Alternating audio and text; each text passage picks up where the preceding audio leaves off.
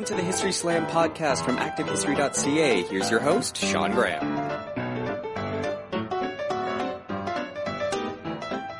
Thank you, Adam. Welcome to the History Slam, everybody. I am Sean Graham, coming at you today nearly live. We are in Beijing, China. We've done this show on the east coast of Canada, on the west coast of Canada, in the south of the United States, in the northeast, and we decided we would blow the budget for the whole year and come to Beijing just to record a single episode. We are in the Beijing airport in the Air China Lounge. Uh, we've been here for an hour, and we still have like three and a half hours to go before the plane is even supposed to land or something.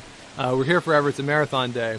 But I'm here with Dorothy Verkerk from the University of North Carolina at Chapel Hill, and we have just finished 10 weeks in China teaching at the University of International Business and Economics. So, Dorothy, welcome to the show. Oh, I'm glad to be here. Thank you. So, uh, the reason we're in the lounge, we should say that one of us is going uh, business class, and the other one is a little annoyed that the one going business Very- class uh, is not giving up the seat or not willing to share the seat. Um, but I think it is a security issue. That's what I think that, you know, when we investigated with Air Canada, it's a, a real security issue. You can't be changing seats. Um, Yeah. All right, but we're going to signify that we're done with. Uh, there we go. All right. Aw, Very nice. yeah. Very nice. Cheers. Salute. Cheers. We finished. Mm. Oh, that's good.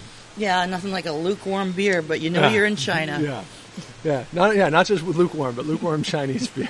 Uh, I've been here, like people, people have been saying to me, I was like, at the end of the day, you, you know, you probably want to just get a beer to relax. I'm like, well, I have I've been in China for ten weeks. I haven't really had a beer. Like, like I, it's a fine place, wonderful people. The beer here, I think, is very lacking. Yeah, we Um, all heard you grouching about this for 10 weeks, 10 long. We, oh, God.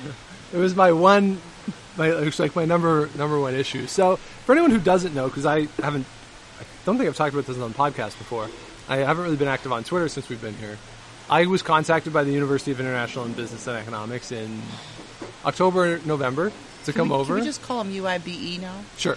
I was contacted by them in, in October, November, asking if I would come over and teach in this international summer program that they have, where students who are Chinese nationals who study in the United States come to UIBE in the summer and can get transfer credits for the degrees in the United States. So I taught five sections in that program in a four-week sec- session, five-week session. I also taught UIB students in a separate but related summer program where international faculty come over to teach the students on campus.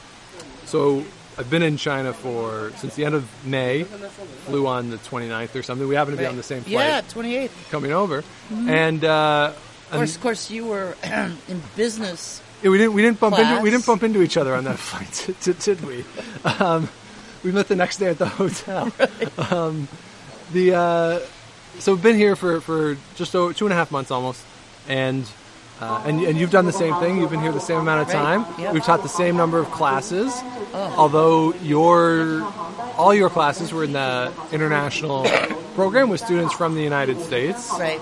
and uh, but same number of classes. So I just thought it'd be fun as sort of an exit interview almost to, to talk about because we've talked a lot about the pros, the cons, what's been good, what's been bad, Right. And I think I think we're in a bit of an agreement that for the most part it's been a, a really good experience. Oh, I think it's been a great experience. Um, this is the second time now I've taught in China, um, so I was a little bit more prepared about what what I you know what I could expect.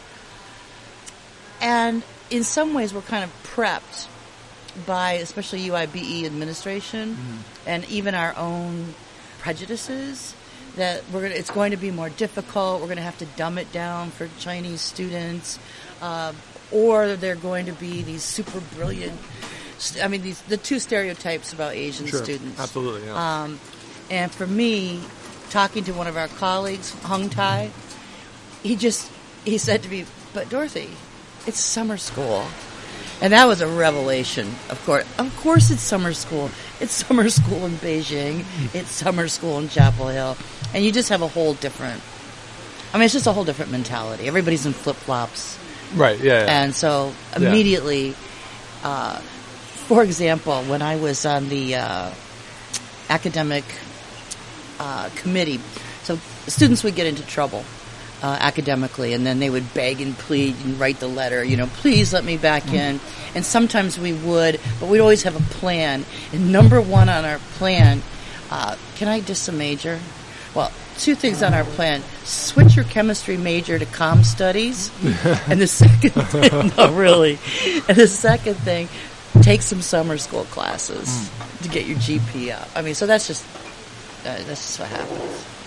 And for you, because as you said, you've done this before. You were in Guangzhou last time, Right. And for people who don't know, like I didn't know, um, Guangzhou, of course, is a small town. A small town in Chinese terms, yeah, right? it's only like 13 million. tiny, tiny place. Yeah, I, they do have uh, flush toilets okay, that's good. and good. running water, which is good because they are formerly known as Canton, Oh, where we get Right, yeah. Cantonese food. So Ah. um, that orange sticky stuff that you got. Uh, yes, yes, the red sauce, right? Yeah, the red, yeah. Uh, so, so you did that in 2012, 13, 13. 2013. Uh, so it's been a two summers off, and now and now back to it. Did you notice any big difference is between Guangzhou and Beijing in terms of the academic side of things? Well, when I taught in Guangzhou, this was run run by SIE, which is a private company, for profit. So very different, much smaller classes. Actually, they treated us pretty well there. And here, I think it's better for these students uh, to be at UIBE in an academic setting. So I feel more confident about the credibility being in an affiliate. And UIBE is a you know really well ranked school. Yeah, really So, good school, and, yeah. and we've all talked that some UIB students were in our international classes They're great. as well. They're really good students. Really They're good. really good students. I mean, in the the UIB class that I had that was exclusive to UIB. I mean, certainly language was a bit of an issue because some of them Mm-hmm. are are studying you know economics in like Chinese economics, so English isn't a main focus for them in their daily Right. lives, but. In terms of the, the cognitive ability and the, the Oh, work, they're super- yeah. like they're really they've really produced some really good stuff. Right. And I was really impressed with not only that, but just even being on campus. There was it's a small, relatively small campus, and there even though it's the middle of summer and it's five thousand degrees here, and you feel like I, f- I always felt like I could almost swim to class because it's so that's, humid. That, that, that's because you're Canadian. it's true, yeah. I just Yeah. felt like um, You were just at home. We, no, we were summering in Beijing because it was cooler and less humid than North Carolina. So yes, uh, we're summering uh, in Beijing this year. Thank you. Otherwise. We did have a nice stretch of like four days where it Yeah. was rainy and cool. We actually had classes I, I think canceled. I think that's why they shut down the subways. Yeah. Sean, you were the only person No. who was happy about the Yeah. weather. pure. It was pure ignorance. Once I figured out that like it was actually dangerous for people to be outside. People were got- dying, but the I got- Canadians happy. I got, I, yeah, I felt like I showed up to class that morning. I was like, guys, it's raining. Isn't this exciting? Like, this is great. It's cool. It's, um, like, have you seen the footage of the subway yet? Like, no. Oh, a oh, waterfall. My, my bad. Um, but like even even within that environment, there was a lot of activity on campus. There's Oh. people going on, like a lot going on, people out, and and certainly it seems like the students are sort of always around and doing stuff, and uh, it seems like a, a really sort of vibrant place It- within the, the geography of Beijing. It's a little removed from Right, right. from anything. It's a, sort of a, a residential area. So There's not much directly around campus. But once you got on campus, it was uh, Yeah, I thought it was pretty vibrant, and you know, you would see a Caucasian walk down the sidewalk toward you, and uh, I quickly learned you should not assume that their first language is English. Yes. It could be Russian, it could be German. You saw people from Africa. Yep. Um, it was, it was, I.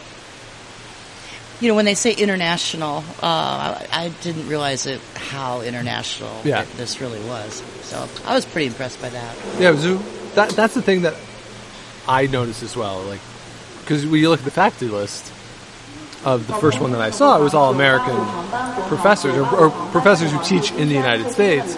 I thought, well, that's not that international. No. Uh, and then you get here, and certainly the, U, the the people who were teaching the UIB students, there was more people from other parts of the world Right. um, than just the United States. But on campus, there's certainly a, a very strong strong international community. Now we should say as well that you are a art historian. Yes. Uh, so you were teaching art history here. Yes. And now, apart from the technical challenges you had um, of trying to teach it was terrible. art history, It was terrible.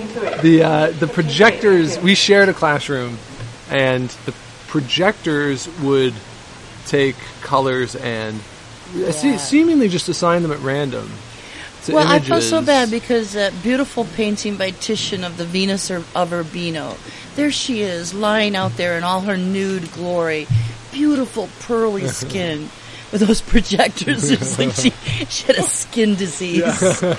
Yeah. And it was like, and well, let's not talk about color right mm, now. Yeah. Uh, so yeah, so that was an issue, and then for you, the internet. I mean, the internet here. You just Google internet in China, and you Don't forget it. Yeah, like yeah, it's yeah. uh, it's a, it's the internet here is is it is what no, it but they were putting fiber optics in my apartment as I was leaving.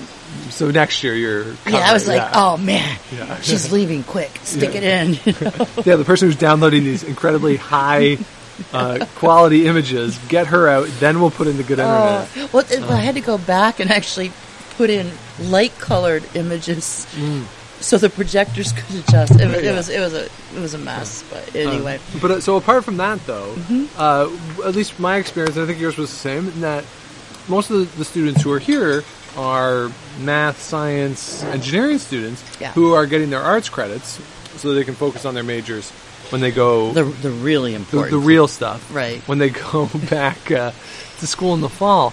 And uh, I, I'm just wondering what that experience was like for you in, in dealing with rooms that are pretty much exclusively non-art history Mm-hmm. people and, and people who are approaching this for the first time. Right. Because you know, even in a in a introductory class, you're going to have people who are at least interested in art history and are, are probably going to end up majoring in art history. And here you have people who, are, for the most part, are going to be one-offs. Right, right. Um, and it, it it can be uh, there's there's two there's really two challenges, especially when you say sometimes I, in moments of self doubt I say the history of art instead of art history because art history sounds like I choose paintings to hang over your mother's sofa, right? and the history of art has a little more cachet to it, but um, but that's just something that you deal with. Um, the hardest part, yeah, I ha- the hardest part, i- and I and I have this with American students too. They think it's going to be the easy course, Right. And what they don't, and they're just going to sit around. They're just going to look at some pretty pictures and decide I like it, I don't like it. A child could do that, that that kind of bullshit. But That painting looks bad. yes, A, please. yes, yes. So you have to kind of overcome that, and a lot of them don't know that art history you have to deal with not only visual analysis, but you have to deal with history, politics, religion, uh, a lot more than what they signed up for. Oh, and then I hit them with um, Italian and Greek terms. Oh, we had a really good time. Uh, Leonardo developed this technique where he has, you can see it on the Mona Lisa, it's kind of a smoky effect, Uh-huh. and it's called sfumato. and you could just see the Chinese students, they were like, what? By the end, though, they were all just spitting it out like they were cursing, you know, sfumato. It was really fun. So we had a good time. We had a good time with that. Um, hardest part for me actually was the uh, dealing with Christianity. Right. That was really hard because you're dealing with students who are either Buddhist, Taoist, atheists, or a little bit of all of it. Right. Um, and so, yeah, and like, cause, sorry not to interrupt, No, but because fine. at home too, you have like so much is based on Christian traditions. Like the calendar we use is is based off a Christian uh, calendar. So you don't Mm-hmm. have even even if people in the United States aren't necessarily Christian, there's an awareness of it that you don't have here. yeah, and, and in America, at least you have people who have a basic idea of who Jesus was. I think some of my um, my students, the only time they've heard Jesus was on campus when it was like, oh Jesus Christ, God damn it, you know. I mean, Yeah. So, uh, on one of my uh, exams for uh, quizzes, by the way, I had put up this Christ in Majesty with the four evangelist symbols, which are a man, an ox, an eagle, and a lion. And the answer that I got was uh, the God and his pets. it's was great. good, yeah. It was I like very that, good. yeah. But it's taken me like, what approach do I take? Right, You know, how do yeah. I deal that? How, how do I deal that? basically, I I went with a storytelling. So once upon, you know, things like I didn't say once upon a time, but I was Yeah. kind of tempted because there's a bit of a mythology about it. But you know, the 14 year old virgin, and she's told one day she's going to have this miracle baby, Yeah. fully God and fully human. But I really would have loved to heard the d- dinner table conversation. Uh, Mom, Dad, I'm pregnant. Who's the guy? Yeah. God. Well, that checks out. All right, yeah, yeah. But it, it's interesting because that's one of those things that like that that I, it never even occurred to me. I honestly, so I, I taught a global history survey, and I taught the Reformation, and four days later, you mentioned to me like, oh, I had to tell them exactly what Christianity was, and then I felt so stupid because I taught the Reformation under the assumption that everyone knew Right, about right. Catholicism Right. and that, and then it occurred to me, oh, that's why nobody was understanding anything I was saying. I was getting all those blank stares Right. because I just assumed when I said Catholic Church, everyone knew Yeah. what so, that meant. Well, when I uh, when I moved from Renaissance to Baroque art, so it's that span between counter counter Reformation, Reformation, counter Reformation. So I spent, you know, th- this is Protestant Reformation, protest, reform, and just listed it for them. I think that helped a little bit. Right. But I th- what I thought was kind of cool about it is that a lot of students, I sort of polled them at the beginning of the, of the first session. Why do you want to take this class? Well, obviously for credit, right? And it's going to be easy. And my mom likes art. But uh, a lot of them said they wanted to know about Western culture. And, you know, history and art history is a really good way to learn it. Definitely, yeah. And it's, you know, you do it in four weeks. And, and if nothing else, like now, now that you can go to a museum and kind of understand what it is, right? Like, Right. if Well, nothing else. I'm glad you have such faith in my teaching I and do, their yes, memories. I do, yes. The They will remember sfumato. No, remember that, yeah. and they'll also remember. I mean, so in the, the five week, I would come into the room after you were done, and you used the whiteboard a lot, and I would always see the terms and stuff. And I, I said to this the other day. You'd drawn something uh, on the board that when I was lecturing, I, I kept looking at it because you know, in the realm of I know art history, like sort of general themes that tend to come up, sexuality being one of them. Oh, yes. that is revisited over That and over. That was a fun one to deal with. this was an image that I kept looking at. It's like you could look at this thing in a lot of different ways. I think those were what happened in that room. That those were cypress trees. But that's uh, but that gets me to another issue that you had to deal with. I had to deal with a little bit as well in the American history class. We're talking about the sexual revolution in the 1960s, and Mm-hmm. like one of the songs I use is "Will You Still Love Me Tomorrow." Like it's a really good representative song for the 60s, and you know I always play it and I say, "Does anyone know what this song is about? What do you think this song is about?" And at home, people tend to sort of just throw it out there because it's not Right. that subtle of a song. Whereas here, nobody really wanted to outright say anything, and you could see they sort of knew what it was, but nobody actually wanted to say. And there's sort of a, a bashfulness, Oh yeah. I think, about sexuality, and and given how much you had to deal with it, was that more of a challenge than you had anticipated? Yeah, it, it was, um, and I found the best way to deal with it was just straight on. Um, so we're we're looking at Michelangelo's David, and I'm assuming people can pull up an image of that, you know, big chunk of beefcake, right? So Good looking guy. He good worked out. looking guy. Yep. Yeah, he was in the worked out. gym. And we talked about. Uh, they would always giggle and say, "Oh, he's na- he, he's naked or he doesn't have any clothes on." I said, "Well, in art history, let's just call him n- a nude." But yeah, sometimes it, it was really uncomfortable because I wanted them to talk about the male gaze, the reclining female nude being sort of served up like fruit, and that would. And sometimes I just find it. It's sometimes it's easy because you can go for the laugh because you know you can get it, Right. And you can cer- certainly wake people up and pull Yeah. them off from their cell phone. And I definitely think humor is a kind of pedagogical tool, but um, I don't know. I, I'm not sure if I ever really dealt with it well. One time I think I went too far. Yes, uh, yeah, you told us about that. And Yeah. it's certainly. I mean, it will wake people up. Yeah. um, what you say. Uh, I think. Yeah. But I mean, it's, it's it's it's interesting because you know, I mean, there's certain like anywhere you go in the world, there's going to be cultural differences from one place to the other. Hell, like you teach in North Carolina, this Right. year I taught taught in Boston. Like those are two extraordinarily different places just on their own, like within the same country. So of course, when you go to the other side of the world, of course there's going to be cultural differences. Right. But the thing that I initially, my, my biggest struggle initially was the instruction that we got was teach this like you would teach it at home. Um, you can. But you, yeah, you, you just can't do it. No. Um, particularly on an issue like that where you have to be more aware of the cultural norm here in order to effectively teach it right. like and that's something that that I sort of learned on the fly and I think the 5 week session which was the second session I was much more effective yes. because I had a better feel for what their expectation was. So I think the struggle for me was frankly just ignorance.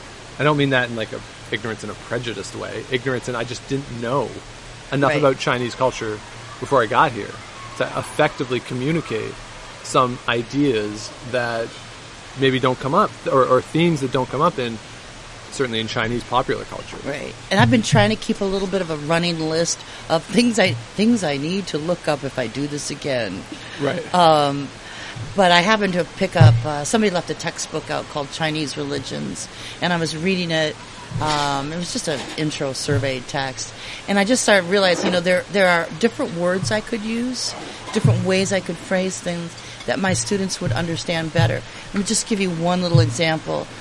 Saul's conversion on the road to um, uh, Damascus. So he's going to go kill some Christians in Damascus. They actually really liked that story. They thought Okay. that was kind of cool.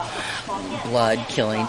Um, and I use the word conversion, and most people in America know what conversion is. It's the, you know, you're born again. And none of my students knew what that was. But then I realized, you know, I could use, I could have used the word enlightenment. That Right. that and there are certain traditions where enlightenment does is a, is a spon, uh, instantaneous happening. And so, are there ways? But you know, there's pitfalls there too because maybe I'm not understanding. Maybe I'm using the word or misusing a uh, a concept. I think is e- equal to conversion, but Right. it's not. So, Right. all kinds of Yeah. problems. Well, I know, uh, certainly for me, like I, I, a similar example, like I teach in the global history, talk about the Seven Years' War a lot.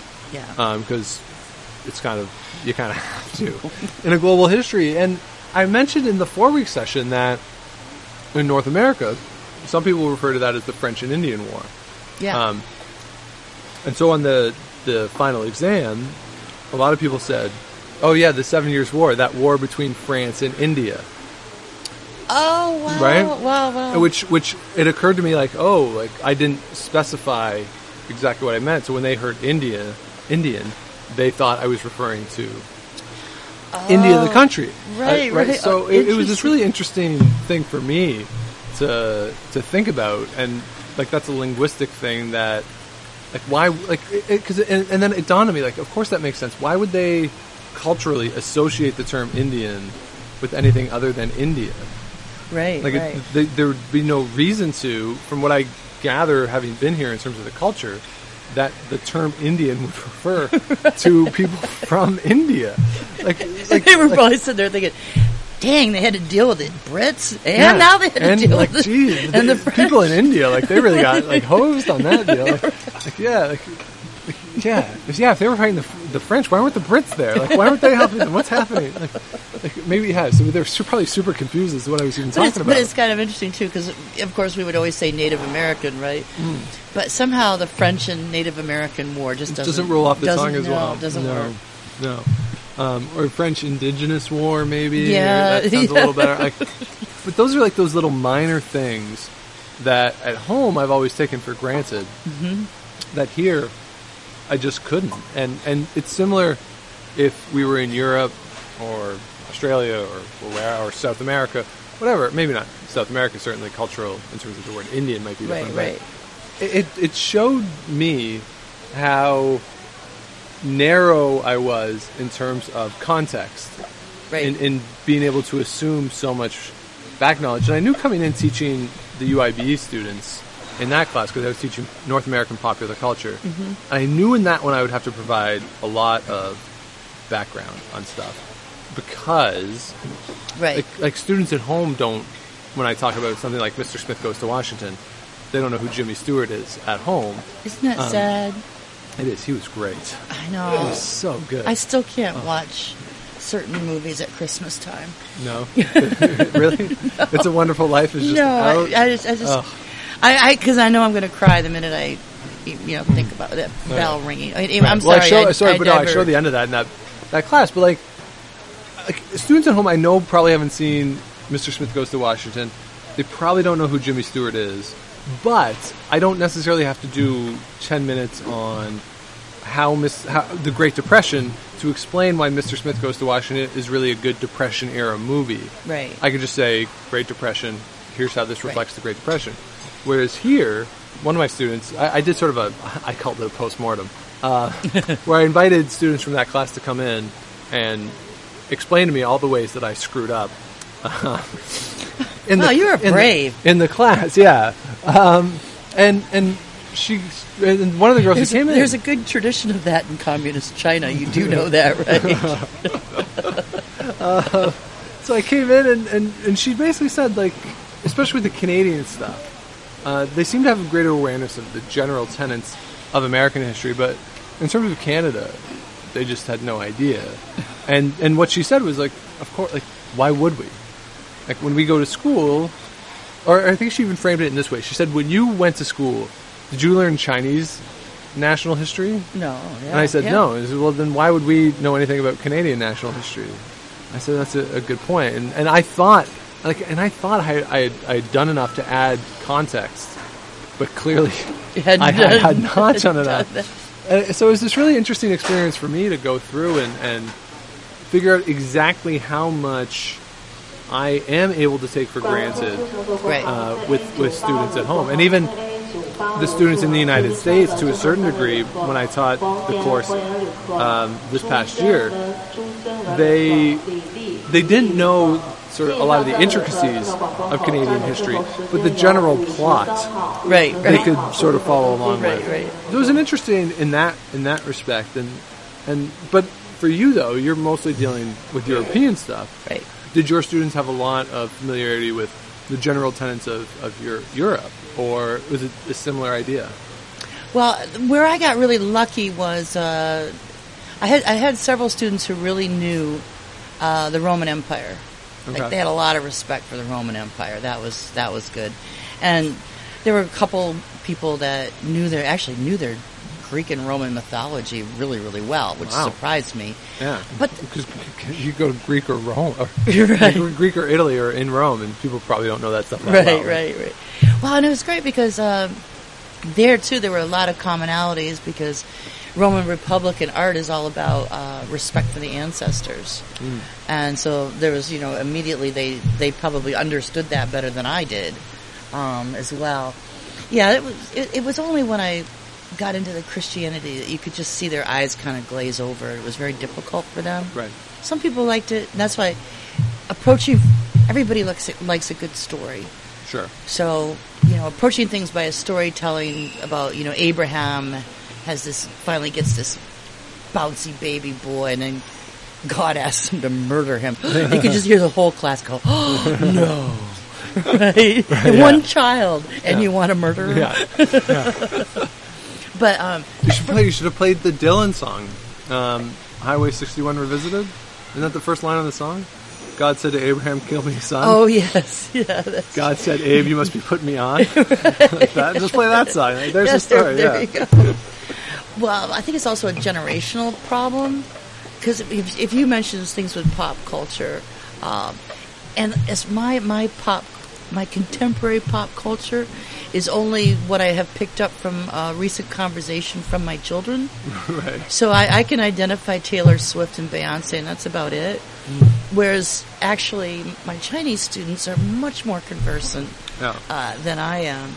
So we've sort of just generally agreed that there's going to be this huge generation gap. You know, when you first get up there that first couple days, you're nervous, right? It doesn't matter Yeah. how many years you've been teaching, you're nervous, and how are the how are these students going to uh, react to my teaching, that sort of thing. So I don't know about you, but I tend to speak more quickly Yeah. And start, start using big words. that- Well, in academia, they'd be just normal words, but Yeah. what was really helpful for me is I had this one student sat in the first class, in first row, and she kind of drove me crazy because during my breaks, she would always have a long list of English words that she didn't know, Oh. and I would have to explain them, um, like brittle, B R I T T L E, Right. and you know some of the some words that I thought were pretty simple, but then I realized um, talking to Hung Tai, who English is his second language. I mean, he is very very aware of it. That this is not a word someone learning the English language is going to use very often. Right. Uh, so I tried to be more and more aware of that and write more words down. Right. Yeah. um, as well. Like I had like at, at one point I talked about the the labor union, the Wobblies, and a girl came up to me the next day and said something along the lines like I looked up this word and it means like you- you're having difficulty like standing up and like you're swaying back and forth. What does that have to do with labor unionism? It's like oh yeah that I, yeah I didn't really explain that very well did I? And, and it makes perfect sense like or even like I showed the pop culture class um, a bunch of Mae West clips, Oh, which is fun. which is all like sort of double, double entendres. yeah, yeah. And and a, a few people came up to me at the end when I said, "Come tell me what I did wrong," and they said, "Like that didn't that doesn't make any sense. Like that didn't make any sense. Like even with subtitles, if you had put subtitles on it, it wouldn't have made any sense because double entendres. Like Yeah, I think about the Like, most the same- famous one is that a pistol in your pocket. Yeah, yeah, exactly. And like, I mean, I speak French okay, Mm-hmm. but whenever I go to Just for Laughs in Montreal, I never go see the francophone comedians because I don't have a strong enough command of the language To know this, to, to get those to get the joke. Like, you really have to know the language. Like, you almost have a mastery of the language to get a lot of those sorts of, any, or really to see like jokes in general. right. Um, so that was something I, I certainly struggled with, and but like you say, I mean, and I, I certainly was nervous as well at the start. One of the reasons, actually, I didn't try and seek you out before the flight here is like I was up in the lounge, just like petrified of the idea of getting, getting on the plane. Like, it's like, what am I doing? Like, so Well, and- I was I was really nervous. Well, and talk here. about jumping off the cultural high dive. Yeah. Uh, I, can't, I can't think of anything more than Beijing. Oh crap! I got to go teach students in Beijing. for six hours. For, yeah, and we should say too. So we we shot six courses, and each course Two hours each every day. two hours each. So we were teaching six hours a day, which I know my teacher friends are going to sort of scoff at that and say, "We do that. We do that ten months a year. Like knock it Yeah, off." yeah. I mean, but for us wimps, like, Yeah. like that's a lot. And like, you get here, we got here Saturday afternoon, Saturday night, teach Monday morning. and Um, just standing for six hours. Yeah. And I don't know about you, but um, I worked really hard. I don't know how successful I was, but I worked really hard to get the students involved, to get them to talk, Mm-hmm. um, to get them to describe, to articulate, because otherwise it's why am I doing this? And to do that, you have to have a really high energy level Yeah, because you can't just walk up to them and just. So I mean, it was it was almost like doing uh, doing uh, the Price is Right and Oprah Winfrey, you know, all combined in one thing. Um, so it it was physically really really exhausting. Yeah, yeah. Well, you had a good idea that that I I think other people, and not just even in art history, might enjoy that you have a laser pointer Yes. that you pass around, and when when the laser pointer shows up at your chair, you're talking. Yeah, and well, and I I also introduce it. It is not just Right. Yes. Excuse me. Yes, I didn't. a laser I think I didn't give the proper introduction Yes. to it. yes. Well, no, because I said you know it's fun. You can you can tease the cat. You can take down airplanes, but its true power is the wand of wisdom. Yeah. When it is placed in your hand, the power runs up your arm. Well, and the trick is never is refused to take it back. So they have Mm. to keep going, or they can pass it on to somebody. Oh, in the last week of class, I actually had one one young man. He didn't want to give it up. and, and so there became kind of this rivalry. And then he finally uh, answered like three or four questions, and he gave it to his friend. So I asked his friend the question, and his friend was struggling. He grabs it back. says, "I know the answer to that." so it was a really, it was really effective tool because it, I don't, it's probably a psychological thing, but they had something in their hand that they could point to, Right. and there's some maybe something I don't know comforting about that. Yeah, I, I would think so. And There's an authority to it, yeah, and there's like a specific of like, oh, I'm, this is exactly what I'm talking about right? right here. So I know, like, even for me, like when you like at a conference, say you ask a question, and then the person answers it, and it's clear that I haven't verbalized it well enough to be clear as to what I mean. Right, yeah. Like to have a laser pointer and say, "This is exactly the thing that I'm talking about." Right. Uh, that you're not going to be misunderstood. I think is part of it. There is a danger to the laser pointer, though. The student who, uh, and I've seen, I've seen academics do this too. They take the laser pointer and they twirl it all over, like everybody's getting sick. Yeah. Oh, please stop! So this thing over here and then that thing over there. You're like, whoa. Yeah. Stop! But yeah, that that uh, I tried that in Guangzhou three years ago, and it it worked really really well. And um, it and I, you know, if, if somebody really really doesn't want to talk, I don't make them. But they, Right. they it, it actually it gave people permission to talk. You know how students. The really quiet ones, maybe they actually do want to say something, Yeah. but they feel too shy to do it. Yeah. So the laser pointer gives them permission. Yeah. Or they feel out of place. Like, oh, I, I shouldn't. I Yeah, know. Yeah. my English isn't good enough, Yeah. that sort of thing. But uh, um, that was fun. I, I keep going back to this, but all those Italian words like chiaroscuro and contrapposto, it was kind of cool because all of the students were equally disadvantaged. Because you know, there's that hierarchy of Yeah. oh well, her English is better than mine, and Right. um, there is a real hierarchy of that Right. here in China. But they all started at the bottom with with these um, Italian. Right, it's a new language for Yeah, everybody. Yeah, yeah, yeah. So then, just I guess finally, because our, our beverages are starting to I know. to um, run dry. Um, so now you you've done this in, in Guangzhou, you've done this in Beijing. I'm just interested in terms of the the, the cities. Uh, Which I, I know you really liked Guangzhou. I As a smaller place, lots of parks, lots of stuff to. I mean, it was really small. 13 million people. Yeah, really small. I mean, yeah. how do you even find a place to eat in a community like that? No, very limited. Yeah, I, actually, one of my favorite things in, in our the trip. So we went to Xi'an, where Right. the Terracotta Warriors are, and our tour guide there said that uh, Xi'an has eight million people, and Yeah. the tour guide said that I she, think they have one stoplight, It's I know, it's or maybe it's just the guy with the drum and the just the guy, yeah. You go now, you go, yeah. And she said, I really want to go to Beijing. I got to get out of this small town. like, it's eight million people. There's got to be opportunities here. Like, it's got, like, so, so, but just in terms of just the, the scope of the town, the scale of the places, uh, Right. did you notice uh, a major difference culturally, just Oh, yeah. in your everyday life between Guangzhou and Beijing? Uh, yeah, and, and this was something actually a, a lot of Guangzhouans will point out. Uh, in Beijing, people are huge. No, they're I bigger. mean, they're much bigger. like taller I mean, or how many how many dudes did you see walking around like six two, No. two fifty? You know, I mean, there's some big guys, right? Yeah. In the, in the south, they tend to be shorter, Okay. and this is something that people in the south will say. I also found people in Guangzhou were uh, more friendly, and I also found that they Well, spoke was that- better English. Was that like just a city thing? Is that like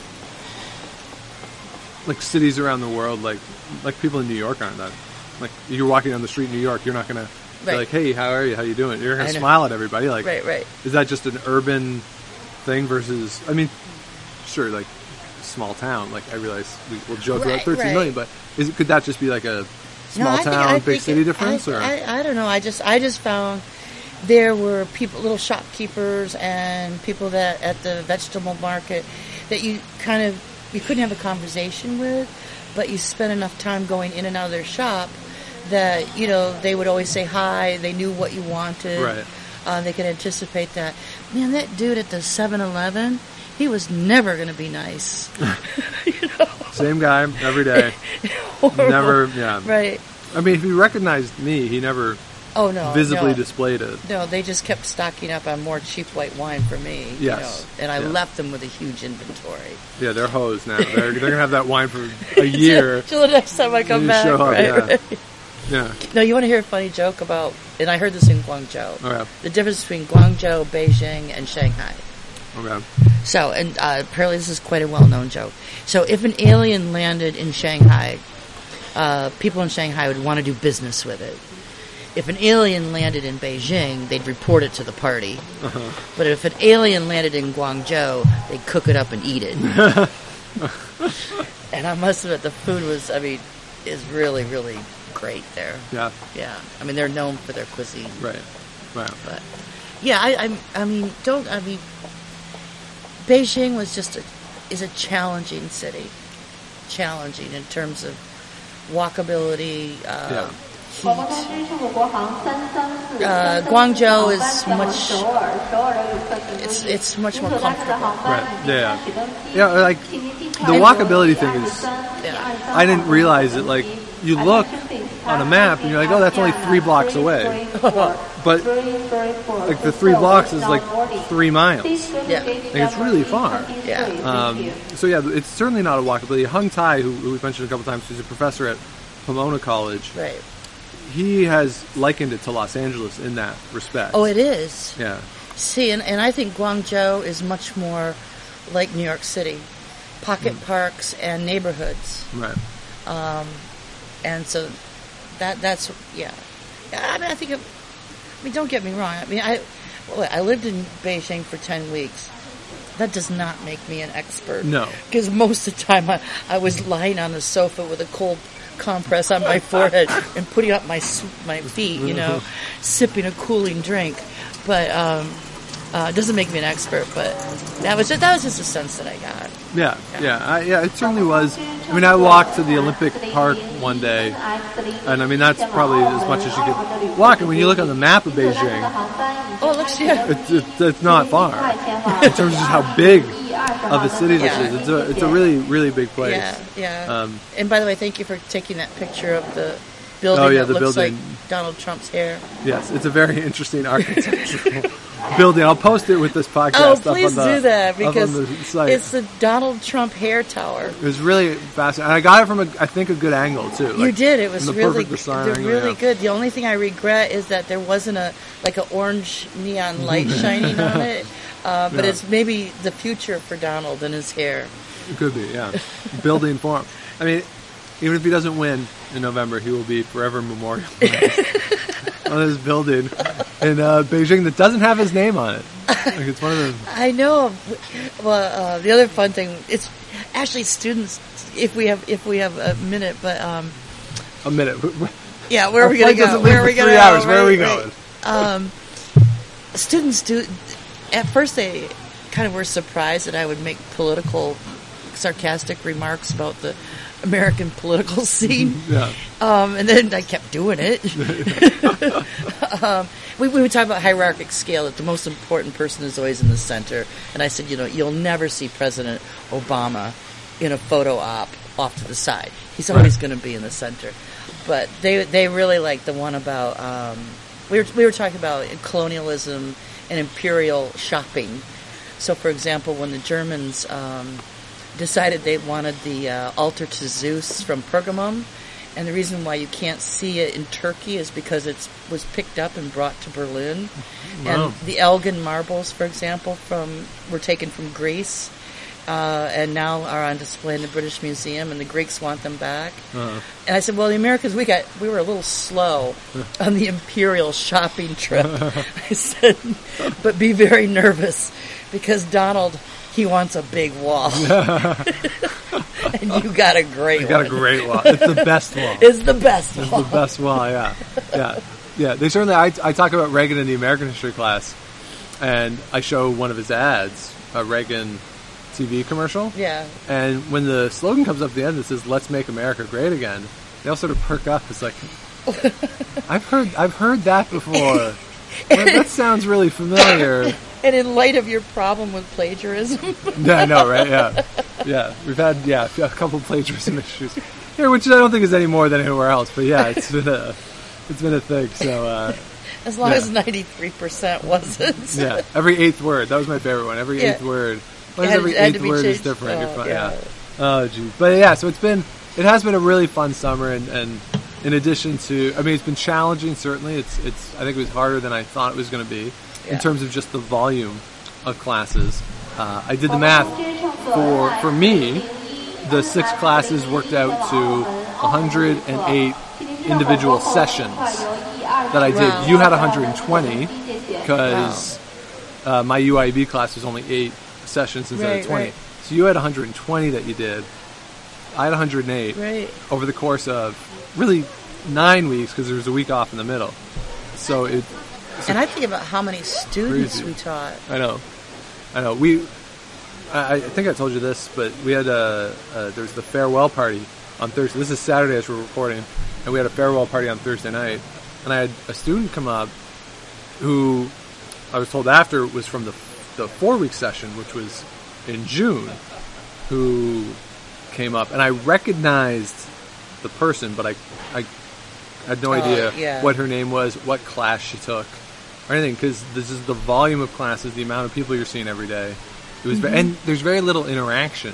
Right. Like a lot of the students that I had, and I think this was sort of universal in the program. If they had questions, they would go to the TA. Yes. Uh, so they didn't really deal with us that much. So when you don't have that much interaction with them, I found it very hard to learn. Yeah. Sometimes I really dread what those TAs told them. Yeah, yeah, they, uh, yeah. It was, yeah, it was an interesting, interesting experience in that respect. But overall, a great experience. Oh, yeah. it was. Uh, It's it well it's it's life changing. Hmm. I mean, you ne- you're never you're never when you hear China uh, on the on the news, which it's surprising how rare you hear the Yeah. word China on CNN or CBC or whatever. You know, yeah, Um, absolutely. Given how important this country is, yeah, and how, I mean, we're worried about you know Taylor Swift's you know feud with what's his name Kanye. Kanye. Yeah, I mean that's Ah. really important. And the Ch- South China Seas, I'm sure the Donald just thinks that's a golf course, but it's it's shocking, Yeah, and it's also uh, how involved China is with the world. Mm-hmm. You know, with they they just lost two soldiers in the peace UN peacekeeping, which was a shock to the Chinese. right. We would never hear about that. No, Um, yeah. I think we think of it as a very insular place, it's and not at clearly all. it's not. Yeah, No, um, and that was what was cool about being on the campus. yeah. I mean, they had people from all over. It was the Lebanese students, man. They'd sit right under my window, Yeah. drinking coffee, smoking cigarettes, and talking and laughing till like 12 o'clock at night. but they were having a good time, so I didn't really care. Um, yeah, it's, it's really surprising. I'm glad they looked me up. I'm glad I did it. Yep. Uh, it's been a tremendous experience. We'll see if they invite me back. you know, they it's, we'll, we'll we'll see. It's always up to the other people. Uh, When students ask, like, "Would you come back again?" And my answer has been, "It's not up to me. No. It's up to them." So, Well, okay, Um, if it's a perfect world, and you, would you would you like? I would do it again. Absolutely, Yeah. yeah. I would absolutely do it again. Well, and I must admit, uh, having you and Hong Tai there, that made it much easier. It was good that we had sort of a, a threesome that was here the whole time.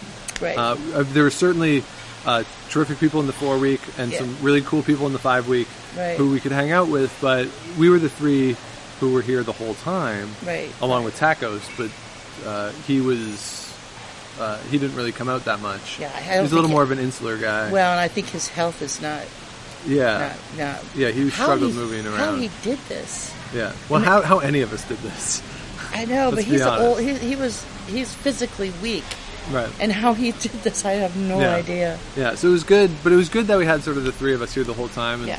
we we got along with each other. That we could go out Yeah. to dinner and Well, and I of- think it was Hung has done this what now four years, at least, yeah, and he really helped me understand. Hey, chill. It's summer school, and also explained, you know, these big, huge state schools that these students are going to in the United States. That they're not, you know, this is. You mean you, you want me to talk? right, They're they're one student in a 800 class. Of Yeah. course, they don't, you know. yeah, So that was really helpful to have him there as well.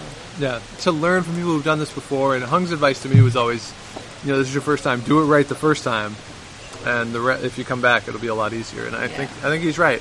I, I'm certainly think I made mistakes along the way, but Yeah. you're going to make mistakes the first time you do anything. So, um, uh, but I think yeah, I think if I do it again, it'll get easier. And certainly the the five week session was earlier, easier than the four week. Oh, Come yeah. back, do it again. So. Uh, we should also thank our hosts at the University of International Business University of International Business and Economics. Yes. Uh, Fei Wu, the overall coordinator. I don't know exactly what her, her full title is. She but- who must be revered and Yeah. obeyed. Yeah, Fei Wu uh, was tremendous. Uh, her whole staff, uh, Soon, Chandler, Nemo, uh, Lynn, Mm-hmm. the whole crew there, all the TAs were tremendous, and uh, I, I I had a great great time and, and appreciate the, the the one thing actually. It's, they're they're all very good hosts, but I wanted to take my two TAs out for lunch, and they said no. They said we'll go for lunch, but you're not paying. And I even when we were at the restaurant, I don't know what they said to the waitress, but I had 200 yuan out. The bill was like 180 or something, Right. and I had 200 yuan out. They said something to the waitress, and I was like had my arm extended trying to give her the money, and she did not acknowledge my existence or that I had money in my hand because of what they told her. I have no idea what they said, Right. but they absolutely refused to let me pay. You've heard of the Chinese refusal, haven't you? Was that what that where, was? where you go or- back and forth and back and forth. No, no, no. I, I'm going to pay. No, you're going to. Right, yeah. yeah. Yeah, and it turned into like, like I just wanted to say thank you, and uh, Sure, sure. yeah, exactly, yeah. So, uh, but yeah, overall it's a great time. So our drinks are dry. We're gonna hit the bar again. Yeah, Oh yeah, So, uh, we're getting dry here. Yeah. So Dorothy Verkerk, University of North Carolina at Chapel Hill. Thank you so much for doing this. You're most welcome. If you have any questions or comments for the podcast, historyslam at gmail.com. Twitter is at Dr. Shawnee Fever. And if you're out and you see Enrico Palazzo, please say hi for me.